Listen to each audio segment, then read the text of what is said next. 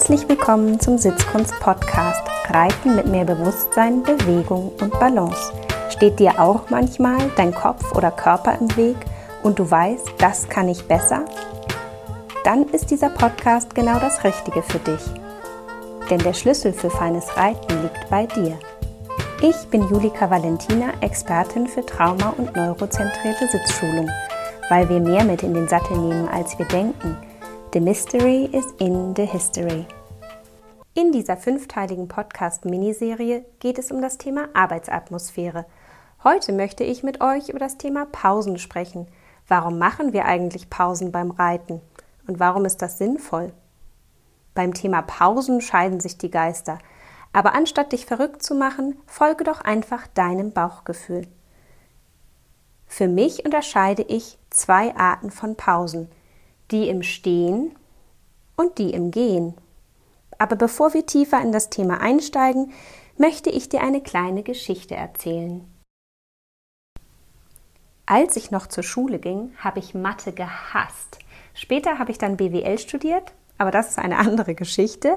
Jedenfalls, als ich noch zur Schule ging, da gab es immer so eine Aufgabe, ich glaube, sie hieß wie Eckenrechnen. Jedenfalls waren wir alle verteilt in die vier Ecken des Klassenzimmers und mussten Kopf rechnen. Und wenn man das nicht richtig gemacht hatte, flog man irgendwie raus und war nicht mehr dabei.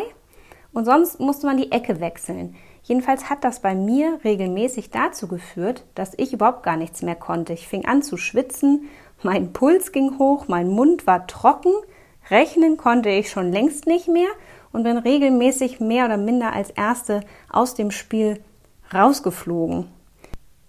Und noch heute merke ich, wenn es bei mir um das Thema Mathe geht oder simples Kopfrechnen, dann werde ich ganz still. Und zwar nicht nur innerlich, weil ich mich konzentrieren muss, sondern tatsächlich auch äußerlich. Wenn ich rechne, dann muss ich an die Wand starren und mich dabei irgendwie nicht mehr bewegen und kann mich auch erst wieder bewegen, wenn ich die Aufgabe gelöst habe. Das ist ein Phänomen, das ist bis heute so.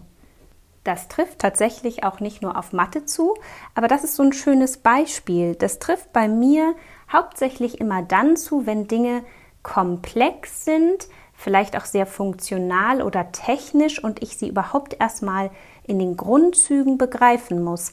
Dann brauche ich, um nachdenken zu können, so eine Art Bewegungslosigkeit. Und ums Nachdenken geht es ja bei den Pausen, weil warum machen wir denn die Pausen beim Reiten? Wir wollen, dass unsere Pferde nachdenken über das, was wir gemacht haben. Und vor allen Dingen wollen doch auch wir nachdenken, wie wir das gerade gemacht haben und was wir vielleicht gleich bei einer Wiederholung besser machen können oder ob eine Wiederholung überhaupt sinnvoll ist. Nun gut, fassen wir also zusammen. Ich brauche manchmal eine Pause zum Nachdenken, in der ich gar nichts tue, in der ich still stehe oder sitze und einfach an die Wand gucken darf. Das hilft mir, um komplexe Inhalte zu verstehen und dabei entspannt zu bleiben, weil ich die nötige innere und äußere Ruhe habe. Wie ist das denn bei euch? Kennt ihr das auch? Und wie ist das bei euren Pferden? Ich habe, als mir das so bewusst geworden ist, mal ganz genau darauf geachtet, wie die Pferde reagieren. Und ich hatte das Gefühl, gerade dann, wenn ich etwas Neues gefragt habe und es auch in einer, sagen wir mal, ganz konkreten Art gefragt habe, so dass es eine ganz konkrete Anfrage mit einem möglichst konkreten Ziel gab, dass meine Pferde nachdenken mussten und zwar gerne im Stehen mit ein bisschen einem gesenkten Kopf und einem, äh, einer Art äh, leeren Gesichtsausdruck. Also fast so wie ich, wenn ich Kopf rechne. Ähm, neben diesem stillen Nachdenken, bewegungslos sein und einfach den Moment brauchen, habe ich aber bei mir selber noch einen anderen Fall festgestellt. Und der wurde ganz deutlich, als ich im Studium war. Mussten wir immer so Fallstudien lösen. Und dafür mussten wir ganz wahnsinnig viele Bücher lesen und Vorlesungen besuchen und Studien durcharbeiten. Und diese Fallstudien konnte ich immer am besten im Gehen lösen. Weil das natürlich aber unpraktisch ist, irgendwie unterwegs zu sein, während man dann vielleicht sich auch noch Notizen machen muss oder Lösungen aufschreiben muss zu einem Fall, bin ich immer Kreise gelaufen in meinem Studentenzimmer. Und teilweise habe ich das wirklich stundenlang gemacht, bis ich alle Fälle gelöst hatte und mir irgendwie zu jedem Fall alles Mögliche eingefallen ist, was das Lehrmaterial dazu hergegeben hat.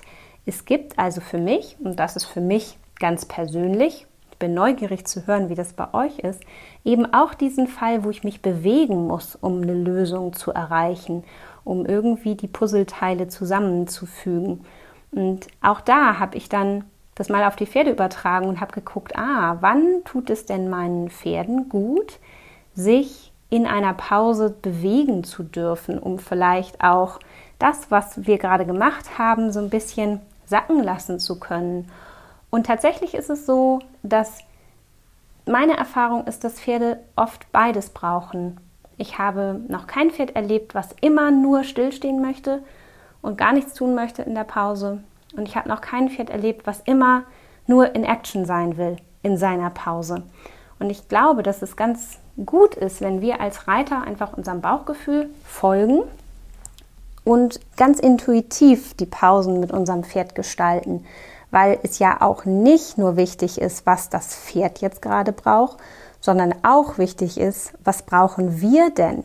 Vielleicht haben wir gerade eine Lektion gemacht, die für das Pferd sich eher wie eine Wiederholung angefühlt hat. Vielleicht könnte man sagen, eher langweilig. Aber vielleicht haben wir versucht, irgendwas Kleines ganz anders zu machen als sonst. Und für uns war es total komplex. Und wir haben das Gefühl, wir müssen da genau nochmal drüber nachdenken, wie das jetzt funktioniert hat und, und was wir da irgendwie doch noch vielleicht anders machen können. Ähm, und dann wird das Ganze ganz schön komplex. Aber das ist Reiten ja nun mal.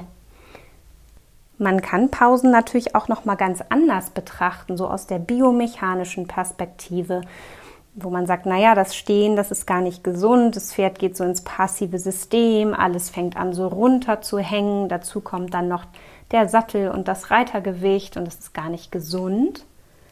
Ja, stimmt, würde ich erstmal zustimmen und sagen, ja, ja, aber wenn ich das Gefühl hätte, dass mein Pferd mental wirklich kurz diesen Moment braucht, der Bewegungslosigkeit, würde ich in dem Moment wahrscheinlich den Kopf über den Körper stellen und ihm diese Pause im Stehen gönnen. Auch wenn es um die Pausen geht, dann gibt es hier ganz viele Wege nach Rom. Und mir geht es darum, dass du deinen findest. Und vielleicht helfen dir meine beiden Erkenntnisse, dass es für mich Pausen im Stillsein gibt im Inneren und Äußeren, sowie Pausen in der Bewegung, die wichtig sind. Vielleicht hilft dir das und das würde mich freuen. Hinterlasse mir gerne einen Kommentar auf meiner Facebook-Seite und wenn du Lust hast, abonniere diesen Podcast, denn nächste Woche geht es schon weiter zum Thema Arbeitsatmosphäre. Dann mit dem Thema dem Fehler herzoffen begegnen. Mehr dazu in der kommenden Woche. Bis dahin, Habt viel Spaß mit euren Pferden.